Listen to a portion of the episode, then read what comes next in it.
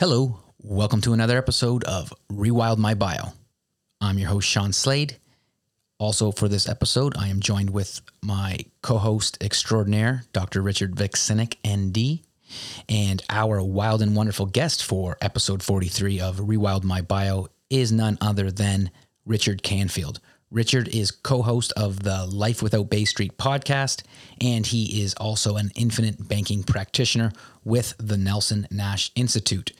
So, that said, he is here today to talk to us about the subject he passionately teaches and implements with his clients across Canada, and that is the infinite banking process. So, in this episode, we discuss in depth how the current regime of money and banking works, you know, its oppressive nature, if you will. I think of it as, you know, in the beginning here, we kind of go through a macroeconomics 101, the way shit is supposed to work. Does shit work out that way? Well, we'll dive into it and specifically we'll chat about this kind of hierarchy within money and banking that often makes not often, oh, pretty much always makes bank owners wealthy and keeps the rest of us slaves to debt or in that rat race. So, we discuss in detail the process and the tools of this infinite banking concept and how the infinite banking process mirrors principles of permaculture. So kind of harnessing energy rather than letting you know energy essentially escape the system. So we work hard to earn a dollar and um, we want to kind of keep that wealth keep that capital for ourselves so that we can do other projects as we see fit not to the watch of the bank manager or the bankers and you know allowing them to essentially keep making interest off of us and keeping us again enslaved to this whole system. So we discuss specifically transitioning out of the rat race and into the role of bank owner of your own financial empire. Sounds good, doesn't it? Um, I'd say if you want to create, you know, the foundation for good health, we have to talk about having control over your financial life it's pretty much synonymous with the act of health promotion. So some of you out there might be saying, well, how does, you know, infinite banking or this relate to nature connection or rewilding?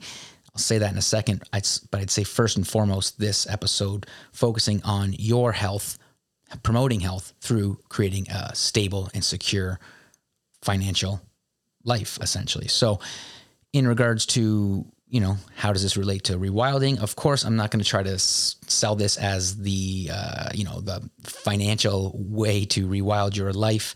Um, in fact, some of you out there might, you know, kind of scoff at this idea altogether, which I can understand. Obviously, you're still um, involved in the system per se, right? You're not totally off grid, self reliant, surviving on your own financial means or your, you know, your community's means. Because this episode well, I mean, I think what's really important here, or what's neat to kind of how I see this as kind of fitting into a more self reliant lifestyle is that, yeah, we're not relying on the bank manager to, you know, decide as a gatekeeper whether or not you have access to funds that you may even own in your own accounts or or to get a loan say. And i share my story as to why i think this is important specifically for my life. Um, but again, I I, I kind of see this. Richard and I were Richard Vuksinic and I were chatting before the podcast, and you know we're kind of seeing this as uh, slowly transitioning to off grid, so less of reliance on the system. Essentially, a way to starve the beast. That uh, you know, it's it's not like going fully off grid and having no electricity. Say, for example, I would equate this to rather than having like you know the hydro lines or the the city provided power at the road rather than plugging into that. This kind of, you know, call it like a solar panel essentially, right? So we're we're going off grid in that we're not hooking up to uh, city hydro or power sources, but we're harnessing the power of the sun through our, you know, through the technologies that we have um, through solar panels and through battery storage and things like that. So of course, when you're going solar power, you're not fully off the grid because it's you still need solar pa- panels and those are made from natural resources and that involves a heavily a lot heavy amount of mining and using re- finite resources right? So with this system, long winded way of saying with this system, yeah, we're not fully going off the grid, but we are starting to, uh, you know, act in such a way that's going to benefit us and it's a little bit more sustainable and we're not at the whims of all the forces of the economic climate that we find ourselves in, which right now is a little bit sketchy and we're kind of, not kind of, but we're very much involved in this transition of wealth and power right now. So I think it's important that we take stock of what we have in our local environment. And I think this infinite banking process has a lot of value and benefit. And that's why we're chatting about it today. So again, not fully going off grid, but we're starting to slowly transition off. And I would uh, invite you to stay open to this concept and uh, stick it through to the end. And if you have any further questions, please reach out reach out to Richard Canfield he'll be the guy that can answer them. He does this like again across Canada, and um, you know, and if if you're not into like creating financial freedom for better overall health, let's say, and let's just say you really love the idea of sticking it to the man, well, stick around for Richard's wildest dream for the earth, as it has something to do with that specifically around fiat currency. But um, yeah, this I think is a great episode if you are keen on starving the beast while gaining the upper hand and some financial freedom from debt slavery. So, this one is for you guys. I'm not going to say much else about what's new and good in my life. I want to get right to this episode. I am uh, working hard at putting some uh, episodes together in regards to nature connection, doing a whole series of that. And uh, I explained all this in my most recent newsletter. So, hope that you have subscribed to the newsletter. If you haven't yet, you can stay in touch with all things going on at the podcast, all things going on into nature connection and uh, forest medicine, if you will. And you can do that by heading over to rewildmybio.com and sign, sign up for the newsletter there. All things show notes that you may hear today, I should say it is over at rewildmybio.com slash becoming your own banker. Enjoy the episode.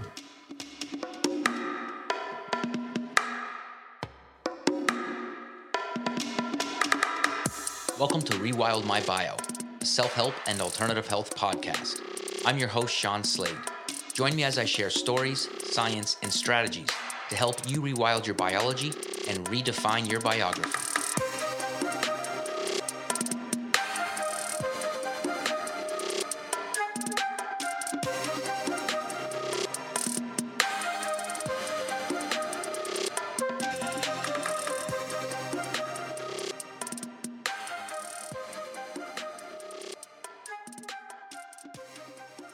I'm joined today with two Richards. Richard Canfield, the co host of the Wealth Without Bay Street podcast. Richard, welcome to the show. Happy to be here. Excited to be here. Awesome. And you guys all know the other Richard I'm speaking of. That's Richard Vuksinic. Good to be back. Richard, oh. nice to have you. Yes. So, yeah, thanks uh, this one to Richard for kind of setting this up and spearheading this conversation. Richard Vuksinic, I'm speaking of. Um, and because Richard has uh, a little bit of background knowledge in what we're going to talk about today, and that is how to become your own banker through infinite banking. So, just to give the listener a little bit of a background story, um, a long time ago, I did a degree in business and I minored in economics. And I, for one, I've always been passionate about economics. I understand how it's supposed to work to better our lives, right? To use the resources that we have, um, yeah, to better our lives and do human things with. And I think that the the current climate of you know economics in the world right now, um, it's a little bit shaky. It's a little bit cloudy, so to speak. And I think looking to new avenues in ways that we can have our money work for us, kind of more in line as we were saying with the cycles of nature. Um, so yeah, I'm just really excited to dive into this this aspect, this kind of uh, not so common aspect of what we would call rewilding. So yeah, just excited to have you here. Well, I'm I'm pumped to be here, and I uh, I think we're going to have a really good chat. And when you talk about you know economics, um, the the core of what we're discussing today, and and the concept of the infinite banking concept, becoming your own banker, which was pioneered and, and created by an incredible gentleman who was my personal friend and my mentor. Uh, his name was R. Nelson Nash. He wrote a best-selling book called "Becoming Your Own Banker." Um, and you know we can provide some resources to folks if they want to you know, want to get a copy of that. I know I know Richard Vuxnick has a copy. So, uh, um, but the key is that uh, he was trained or, or, learned early on many years ago when he started his own career in forestry. He was a forester, mm-hmm. and uh, that's what he started off as. So he was very connected to nature. He was uh, passionate about trees and and the genealogy of the different types of plants and understanding the classification of things. Nelson used to say that when he was in forestry school he took no less than four courses a year just on the classification on things, learning how to properly classify things and you classify things based on their major characteristics in nature. And so the reality is you should be doing that in all areas of life. But in the financial category of life, and economics, we often misclassify things and we got caught up in the jargon and the buzzwords and the new words of today and, and the marketing aspects because it's one of the areas where we where human beings in North Americans are marketed to more than any other category, in my opinion, other than potentially like clothing and, and food, which you guys speak a great deal about. And so, you know, Nelson would often talk about how that classification, uh, you know, tied into economics and speaking about economics from a standpoint of, you know, getting back to nature or or the, the natural economics of things. Well, in the world that we live in today, primarily the modern world operates under a method of economics considered Keynesian. It was, you know, developed by a gentleman named John Maynard Keynes, and really, it's it's it's fund. One of its fundamental premises is that uh, you know, I'm, and I'm paraphrasing here pretty closely, but it's it's you can borrow your way to prosperity. So governments of the world they will print money, funny money, fake money. It's called fiat currency, F I A T, fiat, and they will pump that money into the marketplace essentially through the commercial banking system, and it creates a false sense of it. It, it tends to lead to often a lot of people consider that that's what leads to inflation that we experience today but it creates a false boom and a, and a bust cycle. So there's a boom that builds up, and the economy is going well. There's jobs, people are doing, they're investing money, they're building things. It's going, it's going, it's going, and then interest rates shift, or this changes, or that changes, and all of a sudden there's a there's a precipitous fall. There's a the roller coaster. The, the bust happens and that boom bust cycle is referred to as the business cycle now in austrian economics which is what the foundational layer premise of the, the concept of becoming your own banker really fits in in my opinion, it really ties more to the, the natural concept because it allows the free market to dictate the movement of interest rates and things without manipulation of the money supply, which is what's been causing a lot of that boom bust cycle. And so it's not that you won't have the boom bust, but they will be extended over much longer periods of times and the and the rise won't be as high and the fall won't be as high. So you you you create a more stability over a long-term markets because the the market dictates how interest rates and how people would invest for long-term projects rather than having the money supply manipulated the way it's being done presently. Yeah, so it sounds like um, it has the potential to be a much more um, organic, system-based, uh, evolutionary type of economics, with in in in turn with some built-in resilience to it, right? Because it isn't as high of a, a gain and as big of a drop off. And there are other, there are, you know, not just the whims of a government printing money that are basically influencing or raising a, an interest rate. There's other variables playing into how this economy can perform and play out, right? So there's that more resilient piece potentially. Yeah, I think potentially. And so the the Austrian, it's called the Austrian school because the the primary thinkers of that school came from Austria originally. And they moved to the United States, you know, kind of during the Second World War. Uh, Ludwig von Mises being one of the primary ones, Murray Rothbard, um, uh, a gentleman named Hayek. So a number of these are, you know, kind of the Austrian thinkers, and you can learn a lot about that if you want by going to uh, the Mises Institute, M-I-S-E-S, uh, Mises.org, Mises.org. Uh, another great resource, tons of lots of free, amazing free information for people to just gobble up all day long is an organization known as the Foundation for Economic Education. And their website is super simple. It's FEE, so fee.org. And uh, we actually interviewed recently on our podcast uh, the former president, and he's president emeritus there, currently amazing individual. His name's uh, Lawrence Reed. He has a ton of great information on his his website, and he he's actually interviewed you know a, a, number of heroes, people who are heroes in life and in business. You know, he uh, he interviewed a gentleman uh, named uh, Sir Nicholas Winton, who was the guy that there was a movie made for him called Nicky's Children, where he saved something like 400 children in the Second World War and getting them escaped from you know from from not Nazi territories and things, and and now all those the children and the grandchildren and, and the great grandchildren, the number of lives that he's saved, kind of you know this this huge expansion because of one man's efforts, and so what it ties down to, the only reason I mentioned that is that when when people are driven by an incentive and the incentive uh, you know we the, the marketplace creates incentive for people to invest as entrepreneurs to to create profits to be prosperous in some way and to solve problems entrepreneurialism is ultimately about solving problems in the world. And so when we're incentivized to solve the problem our brain automatically you know we're, we're the human computer this this mechanism the squishy mass between our ears is a powerful machine and it can be infected by a lot of things. The, the food you eat you know the gut the the brain uh, gut connection that that's something you guys did a great episode on that recently. And and so but if it's driven by an incentive then you can solve these incredible problems well then you can be rewarded for those problems. And so it's the part of that's the reward and that reward comes in sometimes monetary methods but it can also come in one of the most powerful rewards which is how we feel. It's how it affects your heart how it affects your psyche. It's how it affects your your stress level, your physiology, because you you feel elated because you're able to solve this problem for other people. And so the process of becoming your own banker, um, you know, written by the Nelson in the book "Becoming Your Own Banker," is really a way to to uh, I think to give people at the personal you at the you and me level that feeling where we have control. And when you feel like you have control over your over your your health destiny, over your the the decisions in your own life because you're you're you're maybe stepping away from you know some of the, the the the system the industrial food system or you're stepping away from the system of where the government's trying to look after every aspect of your life because you can move, live more off the land you you know you can do some hunting you can raise chickens you can do these things that give you personal independence it's really it's a method of personal secession in your health life and now in your financial health life. And ultimately, the core of the infinite banking concept for those that implement that process is they are stepping out, they're trying to step away from a system that I believe is designed to oppress them. It's not really designed to give you the help that you need and deserve. And you are now becoming the control mechanism of your financial life by controlling one of the most important functions, which is the banking function. Mm-hmm. The ba- see, banking is banking just is. It happens globally every minute of the day, transactions are taking place and they are being maneuvered through the markets through banking institutions that control that transactional process. What we're trying to do is we're trying to harness that transactional par- process as it relates to your specific financial life. Mm-hmm.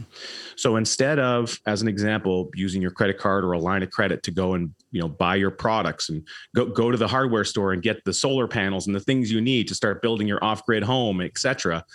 Well, you you now can start working with an entity that you own and control, and it's free contract with other free people. That's the basis by which this methodology is designed.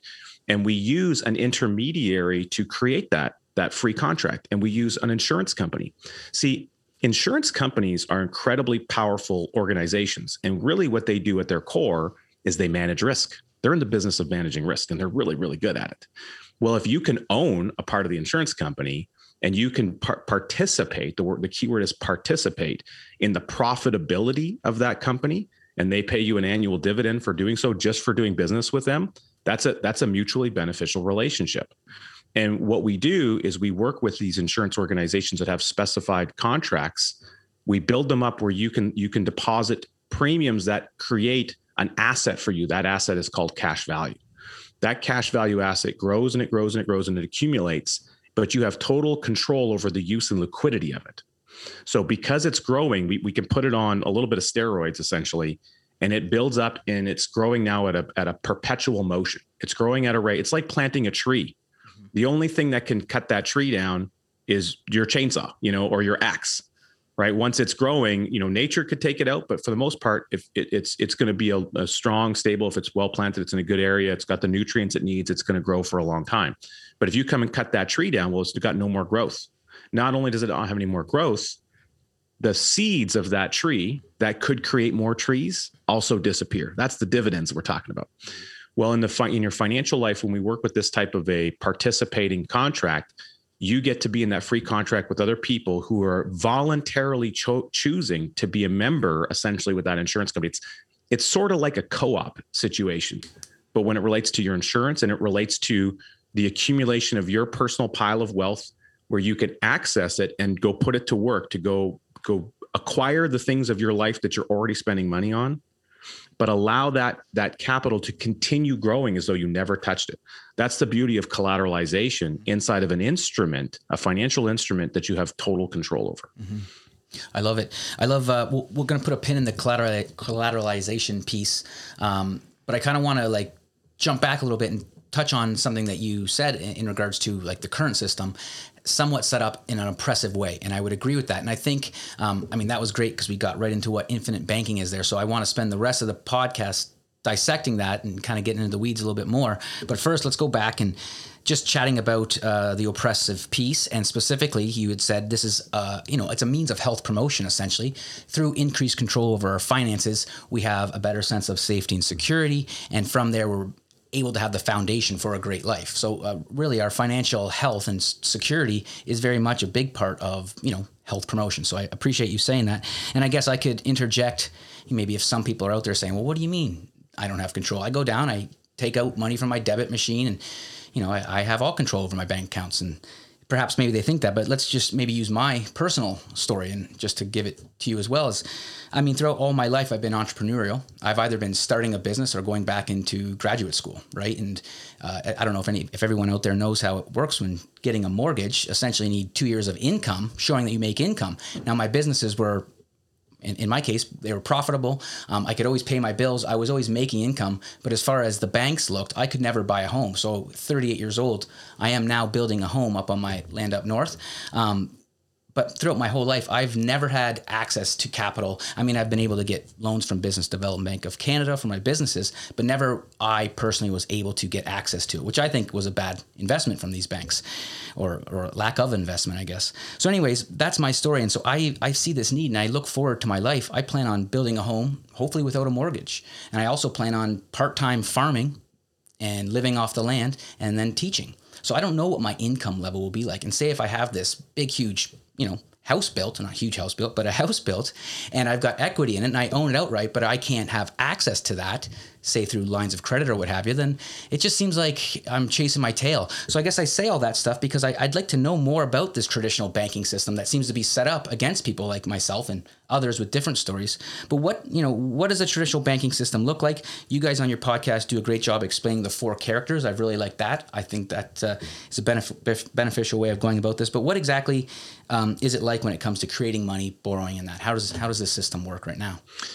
Yeah, super good question, and thank you for kind of bringing it back to basics. And uh, I'll try to touch on the four characters in the play, which you know comes directly from Nelson Nash. And and so when when you so just imagine we walked into a bank that was brand new. It it it's the it's you know it's the it's the whatever it's the bank of uh, ABC and it's brand new. It has it's not a huge. It's not one of the major five banks. It's a brand new bank. They have no customers. So they just built a built a little building, or they took they took over an office space. They they put a counter and they slapped a teller in front of it, and they put an open sign on the door, and then they they put a marketing sign out that says, if you come and open an account at our bank, we're going to give you an iPad or an iPhone or an Android phone or something to get you in the door. It used to be toasters back in the day, and you know they just keep changing with the modern times what their giveaway is to try to bring customers in. Until that bank has a depositor, someone that opens account and deposits money that bank doesn't have anything and they can't do anything. The whole system is built around the starting block, and that starting block is the depositor. So you go to a bank and you open up an account. Let's say, you know, uh, Sean, I'm going to pick on you for a second. You and I walk into the bank together, and I'm the first guy in line. So I open up the account and I put $10,000 into a brand new account. That bank has their first deposit. You're behind me and you're looking to borrow borrow some money. They didn't have any money they could lend you until my deposit was there. Does that make sense? Right. So what they do is now that they have a deposit on hand, they say, okay, great, we can lend some money. Well, they have to maintain some of that money on deposit. Now, a lot of people think that the bank has all of your money on deposit, but they don't. They only have to maintain what's called a fraction of that money on deposit, and that's referred to as fractional reserve banking. A fraction of the money is maintained on reserve because the whole system is built around trust. So I so you're the second customer. You come in and you say, "Yeah, hey, I would like to borrow some money." They say, "Hey, great, we've got deposits. We can lend you, let's say, nine thousand dollars." So they've got ten thousand dollars. They can lend nine out. They only have to keep a fraction on deposit, roughly ten percent in our circumstance here, which is a thousand bucks. So they keep a thousand bucks, and they've now issued a loan. That loan to you is a liability So for the consumer, that's a liability. But to the bank, that is a asset. Mm-hmm. The loan is an asset. So people think that loans are bad. Loans inherently aren't bad. It's just a matter of which side of the equation are you on? Mm-hmm. Are you the borrower, which is one of the characters in the play, mm-hmm. or are you the bank owner who owns the asset? Okay. So the four characters in the play is the depositor. Nothing happens without a depositor. The borrower, if no one borrows any money, the bank can't make any money. They don't make their money on fees, they make their money on lending. They're in the business of putting money into motion. Lending is all it is is putting money into motion and receiving a stream of payments back. And once the payment is back, they have something they can put speed on the money or velocity. They can go put it back to work with another customer right away. It doesn't have to sit idle like most people do does in their bank account. Okay, so we have a depositor, we have the borrower, all right? We have the banker. The banker is the pencil pusher. That's the person that runs the bank and who decides should we give the loan to this person or that person. All right, they are the they're the rule maker. They make the rules on repayments, repayment streams, interest rates, that sort of thing. And then we have the fourth character, which is the bank owner. That's the person who doesn't work at the bank. They're on the golf course. They just get dividend checks, you know, plopped into their bank account every every month because they put the time and effort in to raise capital, build the building, give out iPads to to create the environment for that bank to even exist in the first place. Does that make sense? Mm-hmm. Okay. Now they didn't do that for no reason, they, and they and it, they didn't do it for free. They had to work hard to go and get a bank charter. They had to plug time, effort, energy, and a bunch of capital in. They had to capitalize that bank in order to even create the first institution. All right. So they had to go through all the hard work so that they could reap the benefits long term. When you get into the process of becoming your own banker, you have to do some of that as well. The difference is you don't have to wait until a brick and mortar building is built. You can start very simply, you know, really the first day getting started in the process. So when you incorporate this idea of becoming your own banker, you actually have a method of becoming all four characters in the play. So you're the depositor, you're depositing into your own system, you own and control that system. You're the borrower. You can access and borrow capital from your system while your money continues to grow. And you you now as the borrower, you have to make some repayments because if you put money back into your own system, you can use the money again. You can recycle it essentially. So that means you're now the banker. The banker is the one who makes the rules. So you can decide to pay big payments or little payments. You could pay yourself a little bit of interest or a lot of interest. Mm-hmm. And if you put a little bit in, you're going to have less capital than someone who puts a lot in. That's just it's just a basic little bit of logic there, right? And then you can be the bank owner because you're in that mutual mutually beneficial participating pool with the other free contractors mm-hmm. uh, who are part of that system and you can receive the dividends and, and, share of profits from the insurance company by the virtue of doing business with that entity and it's it's a private contract so this goes back to you know being outside of the system or personal financial secession from the rest of the system it's a private contract it doesn't show up in any database. It's between you and the insurance company. You don't need to tell anyone else about it. Um, and and it's something that you have control and ownership over. You you it's an asset. And if you're listing, you know, and you have to go into, you know, if you're if you're applying for financing with a with a traditional bank, a, a brick and mortar bank that you would use, you know, the the the big five, the TDs, the RBCs, whoever it is in Canada today, they're going to ask you for a, a, a, net worth statement that shows your your assets and your liabilities. Mm-hmm. Well, this asset is is called cash value. It's something that's shown on your asset column. It's just like equity in a house, like you identified earlier, Sean. The difference is when you have equity in a house, the only way you can access equity from that house, there's only two methods. Method number one is you got to borrow against it, and you need a third party to do that. Someone else has got to lend you the money, or you has to sell the house, in which case you don't have the house anymore. You give up the asset, you give up the control of it, and you also give up the opportunity for what that asset could create for you in the future. Mm-hmm. So it's kind of like a triple whammy right there.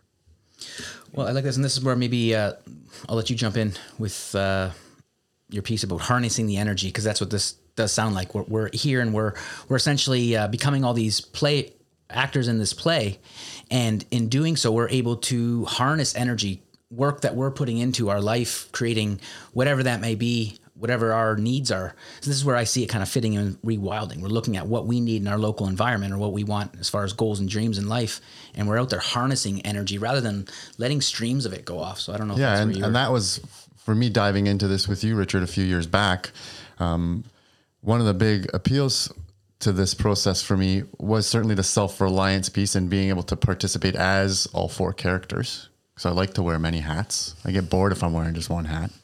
Life's boring if you're wearing Yeah. one hat. So that was one element. But um, you know, working as naturopath, working in systems and understanding how systems overlap and trying to um, nurture systems is one element. But how that translates to uh, concepts in and around permaculture and working with the land. And one of the key principles of permaculture being um, the principle of cyclic opportunity. So you've got your piece of land and you're observing your piece of land. And you're seeing what energies come through, what currencies come through your land. Is it water? Well, it's going to be water. It's going to be wind. It's going to be light. It's going to be the soil. It's going to be the animals and the birds that come through. And the principle of cyclic opportunity is really to um, capture that energy in such a way that you're slowing down its linear movement towards entropy. Entropy meaning the energy doesn't disappear, become destroyed. Energy can't be created or destroyed, but it can become unavailable to the system. Right. And so you want to slow down that. And so I think of uh, before the show, I was talking about, about this with Sean and using chicken shit as an example. So if you take your chicken coop and all the crap in it and you flush it down the toilet and it goes to the uh, out to the city wastewater, there goes entropy. There goes that flow away from the system. You can take that chicken shit and put it into your compost. And you can create an amazing compost and you can put that compost into the soil. And from that soil, you can grow food to feed the chickens or to feed your family. And so I sort of equate the chicken shit to interest, right? Because with the principle of cyclic opportunity, the more cycles you can create in your system, the more opportunity for yield that arrives, more diverse opportunity for yield. So the more you can hold on to where that interest leaks away, you can take that, put it back into your dividends that pay for your principal, all that sort of stuff, and keep drawing on that. And so there is going to be entropy, but you're slowing it down. And now you've created opportunity for your family and for yourself to say, okay, instead of this interest going to Ford Canada because I bought this car for 0% interest, but they've already worked it into the bloody cost. That- pre-bake, that- pre-bake the interest rate on in there. Yeah, and that- that's gone. financing cake. That's gone. That's the chicken shit down the, the, the sink or down the toilet, right? What happens when you have your own cash pool drawn by your own car? That interest you're paying goes back into your system. So it's a, it's a beautiful example of that base permaculture principle of uh, of uh, cyclic opportunity. So that was a huge piece for my brain to go, aha, this makes sense, right? It's kind of both radical and conservative, which is also kind of speaks to parts of my own self that say, ah, this appeals to sort of my radical. I want to decentralize, but I'm also a bit conservative and want some security, right? And so it those pieces and that that kind of really appeals to me. Um, I know where else to go with it, but Yeah. Well, I'd, I'd like to piggyback on the chicken shit analogy because I think it's great. Um, and so, you know, when that, if you were to like say flush it down the the, the toilet and it ran into the, the the wastewater treatment system that's provided by the municipality, well, sometimes there's a lot of chemical treatment and whatever in there. So again, you're you're losing. It's going back to doing something. The energy is not lost, but is it is it being utilized well and effectively? Probably not. And it's certainly not being utilized at the localized level where you you can repurpose it yourself individually. And so imagine you have that that compost pile well if you if you put it in there and you work with it you might not have you might have you might develop such a large pile of compost that's this incredible nutrient rich useful stuff but you may not actually have the physical land space or the room or the capacity to actually use it on your own land or you maybe you have to go and till or create some more usable space on the land to actually put that to work and so it's it's building up and it's building up and it's building up it's a stockpile or a warehouse of compost well, you can accomplish the same impact or effect with your money in your money system using these contracts. You're building up a stockpile. It's a warehouse of your wealth. And when you you now have a place of additional land that you finally tilled up, you got around to it, you had a few you had a you know a couple sunny days, you get out there with your rototiller or your hoe and you can get it get it operational. Now you can go and you can take some of that compost off the pile and you can go and churn it into the land so you get those nutrients working in. That's like opportunity. You're it's an opportunity fund for you to go and choose when is the right and appropriate time for you to access some of that capital to go put it to work in your life. Now that could also for so in the financial category that could look like in the example of the the car loan or or paying cash for a car when you a lot of people there, there's there's two primary ways most people buy vehicles and most people in canada can't operate today without a vehicle unless you're in like the major center of say toronto where they actually have a transit system well canada's such a wide huge dramatic country pretty difficult to operate you know we'd, we'd have to spend so much energy and capital just to provide transit opportunities to get people away from you know, or, or move to, to more localized environments where everyone's riding a bike and stuff. So vehicles are really important in Canada presently. Now, if you need to go buy a vehicle, you're either going to finance it or lease it with a third party, and you're going to make payments to that third party, and you're giving up the financial energy. Every time that, that payment walks out the door, that energy is gone for you, your children, and your grandchildren. You will never have that financial energy available for your family line again. It's a perpetual transfer away. Big problem. That's flushing the chicken shit mm-hmm. down the drain. Mm-hmm. Okay. Whereas if you pay cash, you have the cash to go buy the vehicle. Let's just say it was a $30,000 car. You have a, a, pile of your own money. You pull that 30,000 out and you go pay cash. Well, now you've transferred that 30,000 away again. You have no more earning potential on the 30,000. It's transferred away from your family forever. And your account value has dropped to zero. And so you have to rebuild that account up to go buy the next vehicle, don't you? Right. Which means you actually have to make a payment. And people don't realize that when they pay cash and so what often happens is they pay cash for a vehicle, and then when they need the next one, they don't have the money, and now they got to go back into the, they go backwards. They go back into financing land. It's like you had this great pile of compost, you flushed a bunch of it away because your pile got too big, and then you said, "Oh, geez, I need more. I need more nutrients. I better go to the store and buy some commercialized fertilizer." Mm-hmm. Right.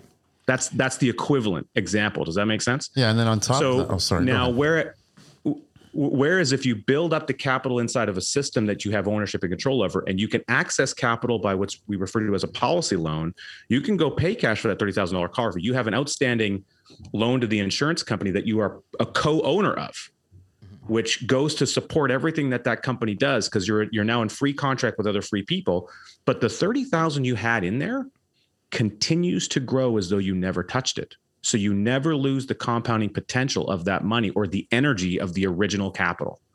And if you make regular saving payments to replenish the pile, every dollar that you put back in is a dollar that you can pull back out again to use later, whether it's for the next vehicle, for buying your house, for buying materials you need for your your your off the grid property, um, fencing materials, whatever it is that you need, uh, and reinvesting into your house or perhaps it's for your future retirement, which, by the way, is a word that I don't like. I think that's actually the dirtiest swear word in the English language. Personally, I don't believe it should exist at all. It's a falsehood. Um, retire means to be put out of service, which is absolutely ludicrous. Um, instead, people need to learn how to live with their passion and they need to think about passive income and creating streams of revenue that are succinct with who they are as a human being. Mm. Yeah, and that that ties into your point, Sean, about like, hey, I've I've got all these things going on as an entrepreneur and a PhD, and I can't buy a house mm-hmm. or whatever. And then you got to kind of go grovel to the bank and say, hey, I need money to build a trout pond. I could give you money for a trout pond, right? Or the, you might get money for a car mm. from a, you know from uh, Ford Canada, or whoever. Yeah. But here, this is again that more that, that car is gonna that car is gonna age well, like your trout pond, like right. trout pond, which will yeah. produce actual value and and food and usable values. Right. Value. But it's an, again a nexus of control. It's like I want to use my money this way. I don't have to ask for it. Mm-hmm. I have it. I choose to use it for a trout pond, not for a Subaru. Yeah, I don't like being treated like a criminal every time I come into the bank to take out my own money. Right? That's that's basically it. But no, I think I, we're touching on the ownership and control piece, and we've done a great job at, uh, or you've done a great job at laying out the process a little bit. But we keep touching on what we have ownership and control of. So maybe it's a good time to chat a little bit about the tool here at play with becoming your own banker, and that is these. Uh, policy loans essentially. So could you maybe explain exactly what the tool is, what do we own and how do we have access to it all the time or what is that? Yeah, great. And and to frame that up a little bit, and I thank you for using uh, you know the the descriptor of tool because that that really is what we're talking about here. And so you know looking into this this this amazing property that you're going to you know build build and you're going to living living off the land sean well you're going to need a variety of tools. Now you're probably not going to make them all. You've probably got some because it'll be faster and easier for you to build everything that you need. You might use a power drill. You'll have a you'll you'll have uh, saws and whatever to build and construct the house and then you're going to need tools when the house is built to work the land properly so that it can be efficient and so all of those tools will have a different job as an example you might have, you could use an axe to cut down a tree. You could use a bow saw. You could use a chainsaw. And I'm sure there's a variety of other things you could probably use. But if it's a big tree, I'm guessing you're and you're you, you're limited on time. You're going to go for the chainsaw if it's sitting right there, right? So you always want to pick the right tool for the job. So the right tool for the job of becoming your own banker, the, the for for taking over the the financing aspects and the and the warehousing aspects of your of your savings your wealth your emergency fund and your future buying purchasing needs is a participating dividend paying whole life insurance contract okay the reason we use this tool was a couple of reasons. Number one, it's got Nelson Nash, who's the pioneer of this concept. That's exactly what he did, and that's what he told us to do, and that's what he's, his whole book is about. Mm-hmm. And it's because it, these these types of vehicles, number one, they're historically one of the oldest types of insurance on the planet. They're the most consistent on the planet, and they've been working like clockwork in North America for over 200 years. In Canada, um, these types of contracts have been paying uh, annual dividends to owners of participating whole life contracts since eight, uh, 1858 which is the first time a dividend was paid in a participating whole life insurance contract in hmm. Canada. And they've that company has never missed a year. Okay? Which there's nothing else in our country that has history of that nature. It just doesn't exist mm-hmm. anywhere else in my and if it does and somebody knows about it, feel free to email me. I'd love to hear it. So I'll do some research, but I have not yet discovered one and no one's been able to t- show me another one to this date. And so they're extremely consistent and because the insurance company is pooling things together and what they do is they overbuild. They're the engineers of of insurance. So they have these guys called actuaries. Well, if you had a, a bridge that was built, you would expect that it was over engineered to handle more weight or more capacity, right? Otherwise, the bridge will fail. Well, they do the same thing with insurance. And so they calculate what do we need to take in as a premium dollar to guarantee all of our benefits, have a little bit for profit, and pad a little side fund of, of like contingency that we put aside as well.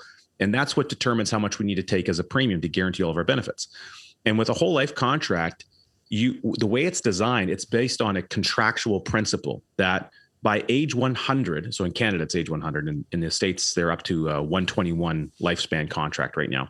But to age 100, every day that you take air into your lungs and you age closer to 100, doesn't matter where you start. You could be starting at zero, age 10, 25, 37, 45. I don't care where you are in the timeline, but from that day to age 100, they must grow. The insurance company is contractually obligated to grow your cash value to equal the participating whole life death benefit, which means the moment you establish that contract and you lock it in place, your requirement is to make a premium payment. The insurance company's requirement is to pay out the death claim, which is tax free, and at the exact same time, grow a cash asset that you have total access and control over to use while you're alive. Mm-hmm. People think insurance is only good when you're dead.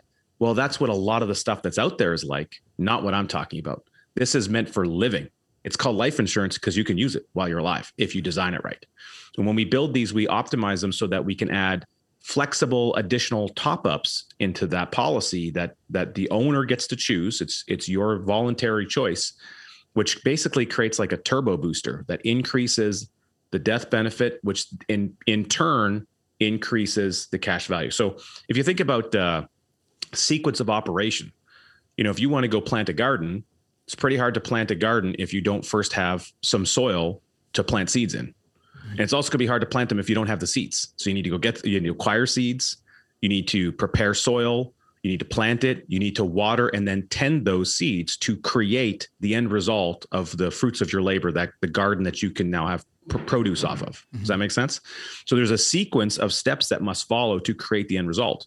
Well, in these insurance contracts, the sequence is you you pay premium and you can pay a, an additional top up premium that you choose to do flexibly, which we we ridiculously recommend because it's it's amazing when you do that.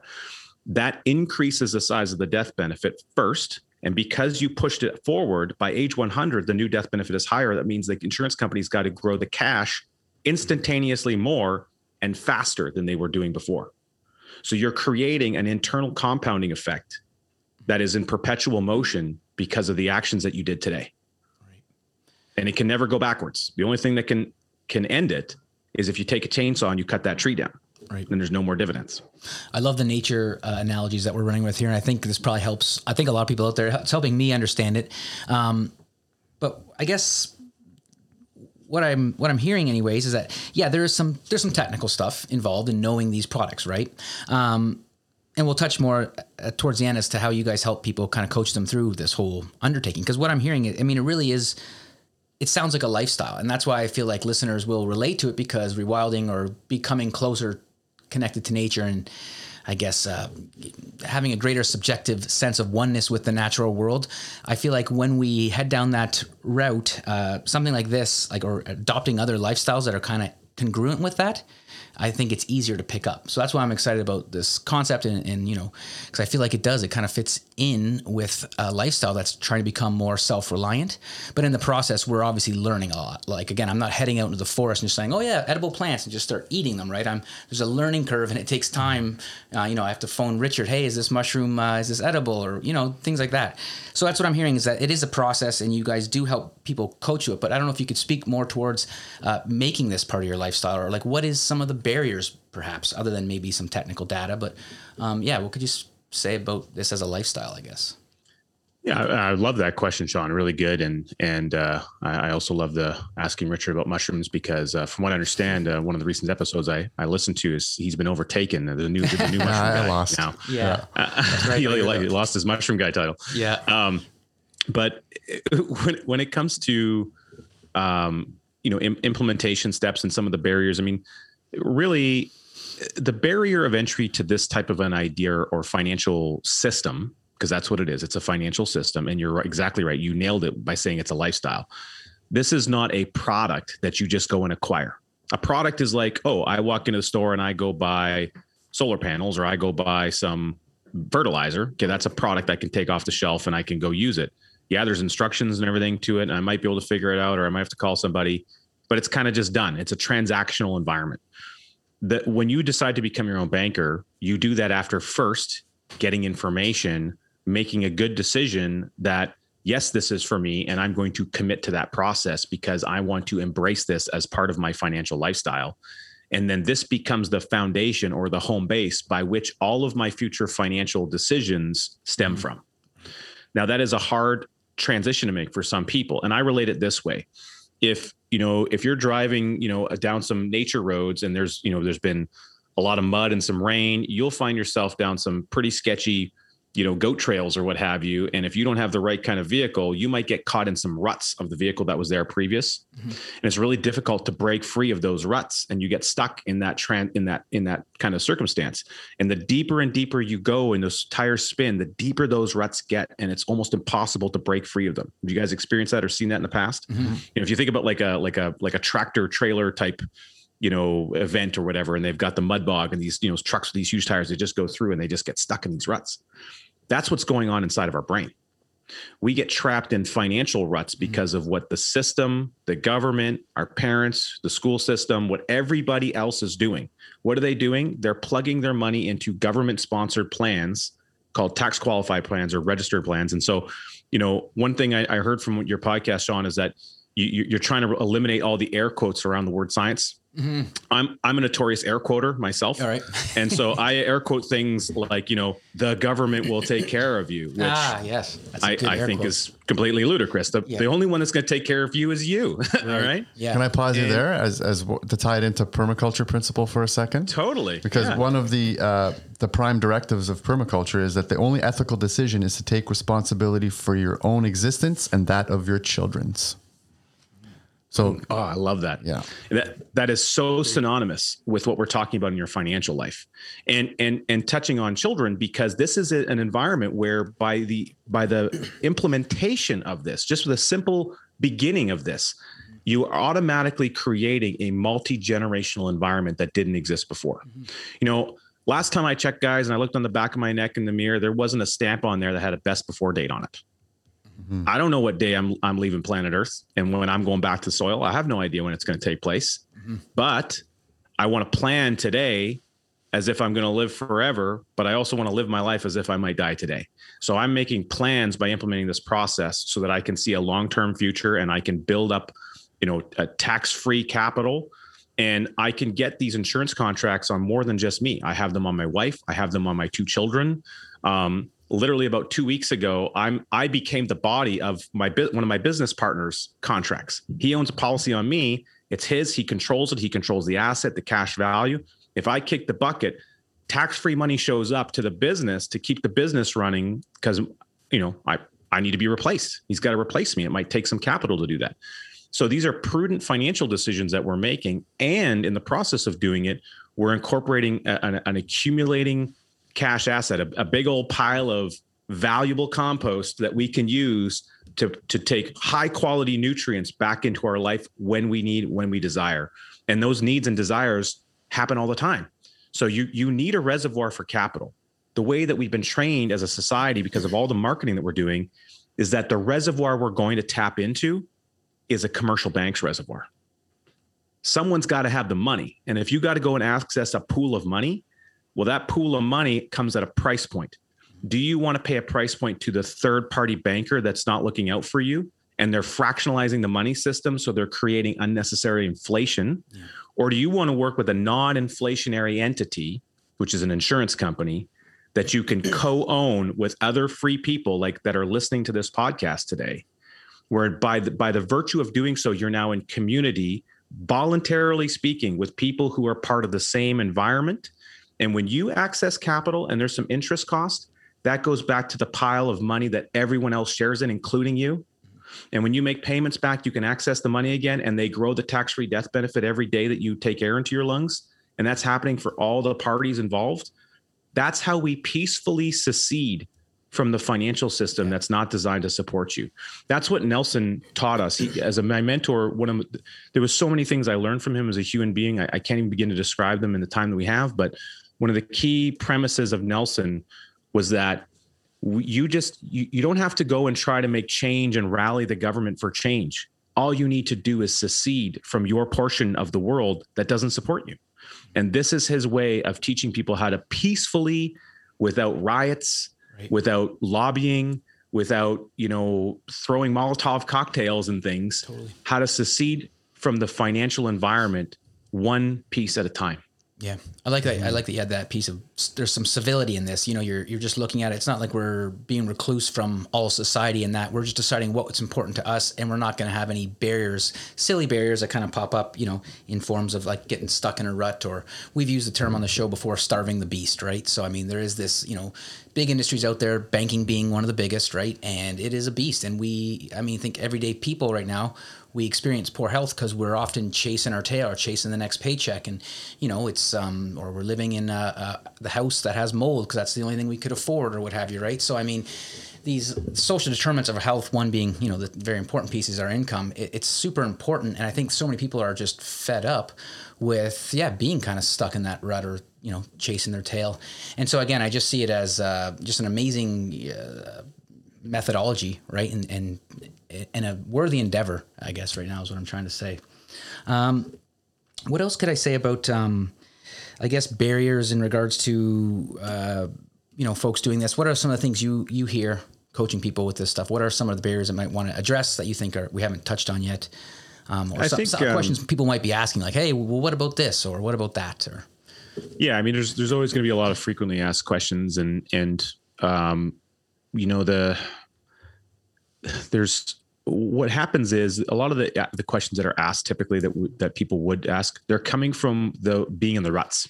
They're stuck in their the ruts of where the the the regular system has taught them to think about stuff and uh, you know richard you may remember the backwards bike bicycle video that i i, I might have shared with you before. There's a there's a video of a guy uh, amazing guy. He's an engineer. It's called his podcast or his uh, youtube channel smarter every day. And he does this thing called the backwards bike where they they re-geared a bike so that when you you turn uh, left, the bike wheel goes right, and then vice versa. And you know, in his mid 30s, he he he tried learning this thing. It took him eight or nine months of concentrated, consistent effort to rewire his brain to be able to actually ride this bike. Mm-hmm. He did a test with his son, who was about four or five years old, who'd been only been riding a bike for maybe you know about six eight months, and he put his son on the bike. It took his son about ten days to figure it out. Mm. Okay, so that's because the older we get and the experience bombards us. And so we get stuck in those ruts. And it happens in your financial life where now we're asking questions from that point, mm-hmm. not asking it from a different vantage point. So a lot of this is about changing the way that we think. It's all about how you think. And so common questions would be, well, why would I pay interest to myself? Well, first thing is that when you access a policy loan from the insurance company, you're not paying interest to yourself or to your to on your own money. Your money never left the insurance company; it's there growing the whole time. Right. You're getting uh, access to a what is called a collateral loan, which is a contractual right that you have from the insurance company. You know, to, with your your cash as collateral, and a lien gets placed on the death benefit. So if you die early, tax-free money shows up and it pays off the loan, plus a whole bunch more than you could have ever possibly put in shows up tax-free to the people you care about. It's either a family member, a church, a charity, or whatever you decide. Okay. Which, and the Canadian government doesn't get their hands on any of that money, by the way. Very important, wow. tax free.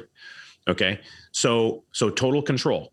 Now you are going to pay interest to the insurance company, but you, the reason you're doing that is because the insurance company is managing the money on behalf of who?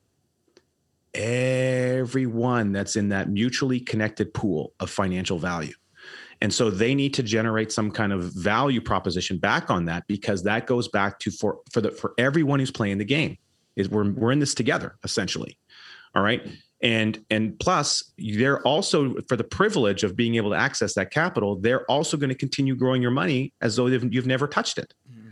So, so that is a unbelievable environment. It's it's something would be referred to as arbitrage. You get your money's growing, but you can access capital, and although you might pay some interest if you if you truck that that you know that loan down, you've got the you know Nelson would refer to it as the jelly in the sandwich. The thing that you've got's going up.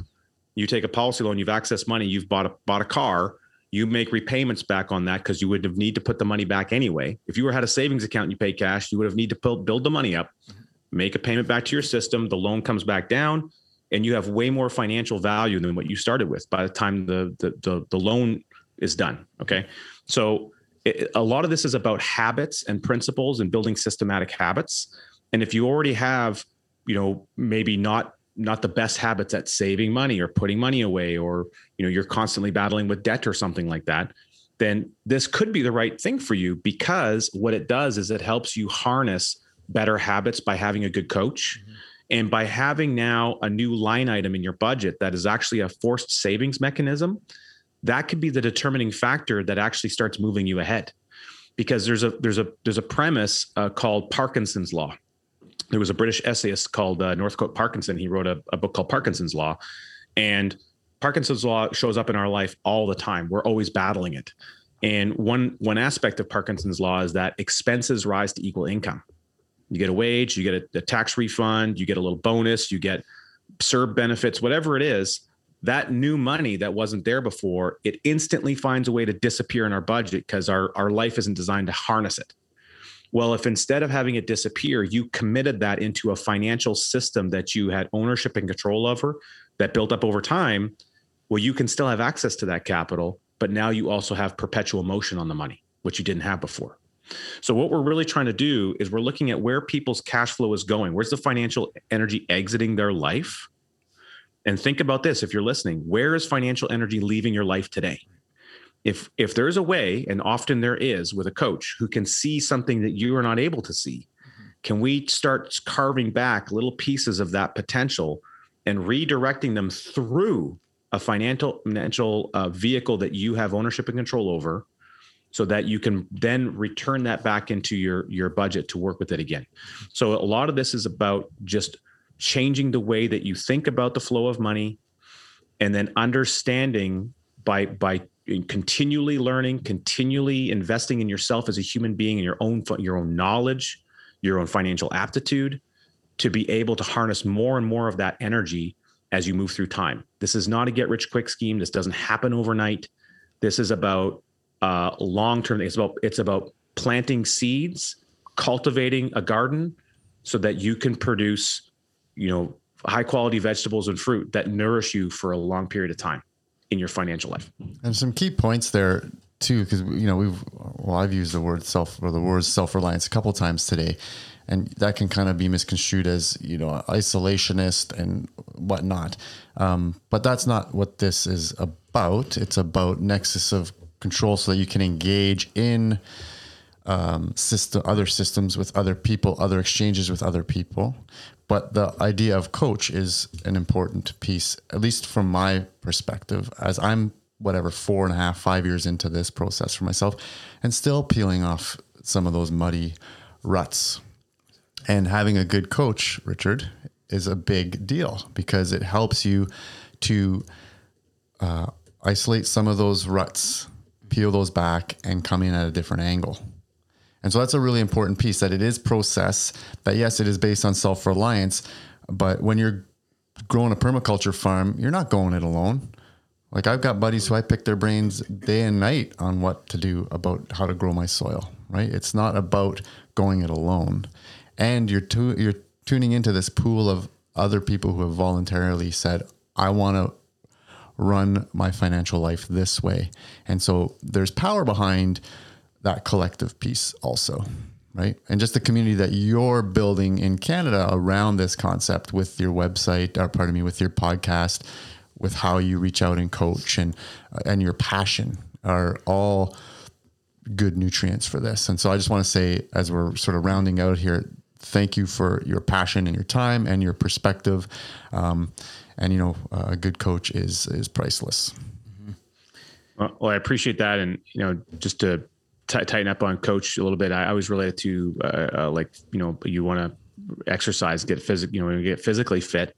Well, you know, a lot of times if you don't know the right exercises to do, but you just go to the gym, you're gonna you could seriously injure yourself. Mm-hmm. You you have the right intent, you have the desire, but you don't have the know-how, and so you you hire or you get a um, you know a, a, a coach in that environment and they help you understand what's the right way to move the, those weights or move that machine or based on your body dynamic you probably shouldn't be doing that exercise at all yet. You actually need to go back and do this one first because you need to strengthen the core strengthen this first before you can get to that exercise and level up. A lot of people we want to jump to the end result and we go over top of all the things that are necessary in between. And really coaching is a lot about helping someone discover those things incrementally and then you got to be into to practice and implement. And like anything you do in life the more that you do it or the more you practice the better you become and and so that's it's no different in your financial life the problem is in our society we have for the most part far and wide people have abdicated the responsibility of their financial life to a bank right. some investment guy not to throw investment guys under the bus that's not my intent but but you say oh hey you deal with my money or you oh yeah oh i've got it with so and so or so but and, and we just kind of like we turn our head away mm-hmm. from what's going on. We don't even open the statements when they come in the mail. They end up in the financial junk drawer. Mm-hmm. That's a that's basically the equivalent of an ostrich sticking its head in the ground. Yeah. You can't run your financial life that way. You certainly can't run your your physical life that way. You won't do it. You wouldn't do that with your family. Your kids came to with you with problem. You're, what are you? You're going to turn away from your kids and not help them with the problem? Like, you you have to face things head on. And your financial life is an area that people just aren't doing that. Right. And it's time. You have to face it and you got to get a coach to start implementing things and implementing change. If you want change, then you then change must happen. You're the only one who can initiate that, not someone else. That's so true. I mean, we talk a lot about the elements and you know knowing how to make a fire, knowing how to you know create shelter or, or find wild edibles and things like that. But really, in this modern time, our financial life, it's it's very much a necessity of life on Earth. I know some people might not like that concept within say rewilding or that, and want to see all the banks blow up like it was the, the end of the movie Fight Club or something like that. But I mean, without that happening, here we are, right? So let's make use of what we have, and I think all the tools that you speak about on your podcast and and you know just the depth that you guys explore this infinite banking concept, I think is is great. And again, I kind of see it as rewilding our finance, right? We look at the word rewilding. It means re to return, and then wild or willed, so having a more more self-willed state, right? So having more control. And I and I agree very much that having a coach sometimes when we aren't familiar with something, whether that's personal trainer or a, a mushroom guy, it, it, these things are important, right? So if we want to create a new lifestyle and do something different, yes, we have to take action. So I appreciate you saying that. And what I guess I'll do now is I'll, I'll transition into our final question that I ask all the guests. Um, so Richard, given you know what we chatted about today, we can bring that in, or we could leave it aside. Um, just curious what your wildest dream is for the Earth. Oh, I love that question. That's a good question. Um, I I don't know. I mean, I, I again, I think if I'd look at the Earth, I would look. What I go to first is I think about the people in it. I don't necessarily think about the land and the Earth itself. I think about the people on top of it. I suppose. And um, for me, I would like to see that we could raise the level of financial awareness uh, globally to a point where more people can secede from the financial system that isn't designed to support them.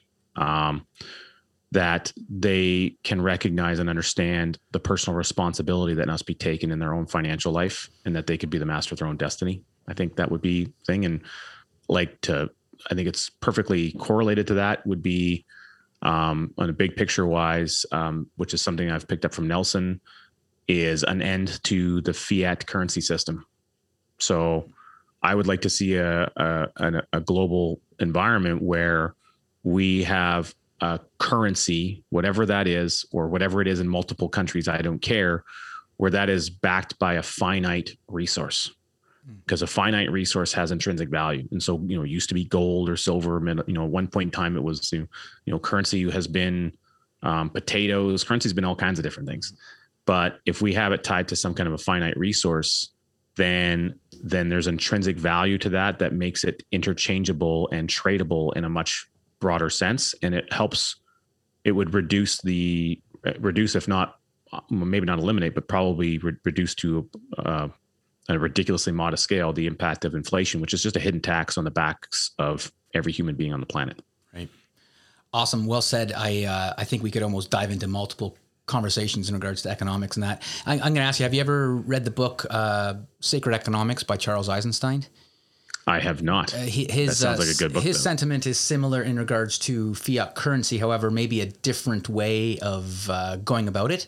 it I've had mixed uh, opinions of it in recent times, especially with the current uh, situation with universal basic income, which he discusses in there. I think very different than what is currently happening. But I just wanted to throw that out there and just another resource again for listeners. And I should comment that everything here that we chatted about today, uh, becoming your own banker um, by R. Nelson Nash, we'll link that. We'll link everything. Um, towards Richard's work in the show notes over at rewildmybio.com slash becoming your own banker. So uh, yeah, with that said, Richard, thanks so much for being here. Greatly appreciate it. Let uh, maybe let folks know exactly if they want to get started with a coach or they want to learn more, how they can find your work exactly. Yeah, great. Uh, thank you for that and uh, for the links and everything. I mean, I, I, think the best place to start is, you know, if you're listening to this, you're a podcast person. And so we do our podcast as well. It's available in all the podcast players. And, and we also, per, you know, do it on YouTube. So a lot of people prefer to watch, watch versus that. Um, I'm a hand talker, so you can see those air quotes uh, in person. Yes, I know. Um, that, that might help some of the listeners today. Yeah. You can, yeah, I, I, try to use a lot of uh, diagram mannerisms with my hands. Uh, so you can go to wealthwithoutbaystreet.com forward slash YouTube. That'll take you right to the YouTube channel to subscribe, or you can go to wealthwithoutbaystreet.com. We have some resources there.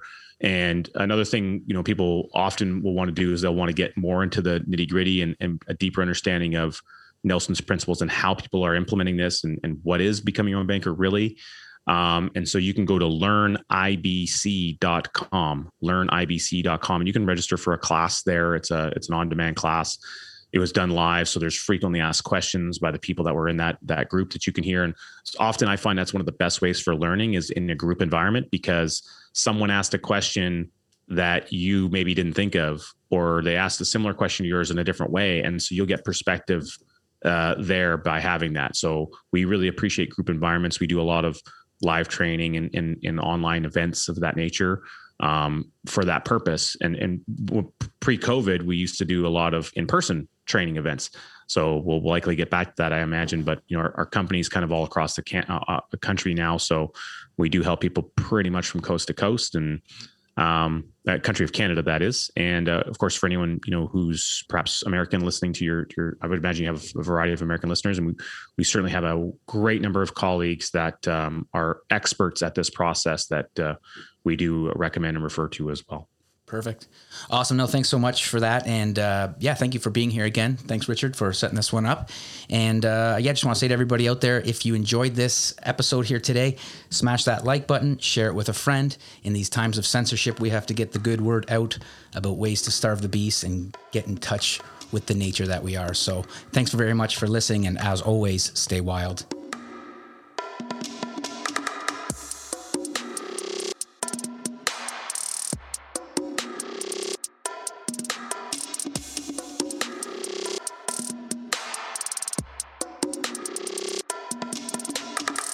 Thank you for listening to the Rewild My Bio podcast.